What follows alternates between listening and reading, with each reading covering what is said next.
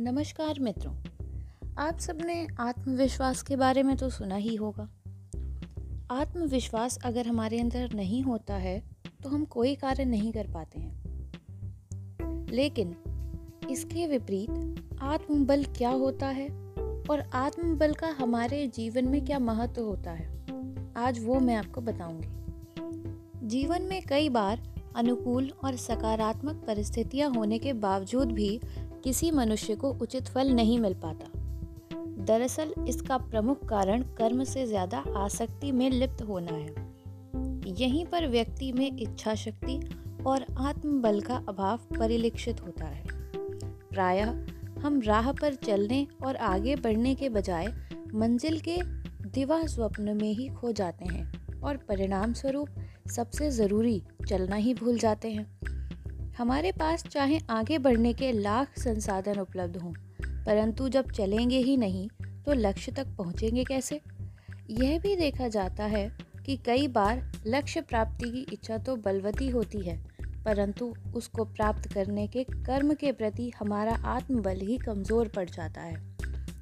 वास्तव में, जब कर्म का उद्देश्य अंतःकरण से आता है, तब आत्मबल स्वतः सशक्त हो जाता है। फिर उस कर्म के प्रभाव भी निष्कलंक होते हैं। स्वार्थ, राग और छल से दूर साधा हुआ कर्म ही वास्तविक कर्म है और आत्मबल इसका प्रेरक है। यदि एक असहाय और दुर्बल सा व्यक्ति भी कर्मठ और आत्मबल का धनी है तो वह असाध्य को भी साध सकता है। दशरथ मांझी इसके अद्वितीय उदाहरण है। शारीरिक अक्षमता को प्राप्त दिव्यांग भी गजब के एथलीट और खिलाड़ी बन जाते हैं।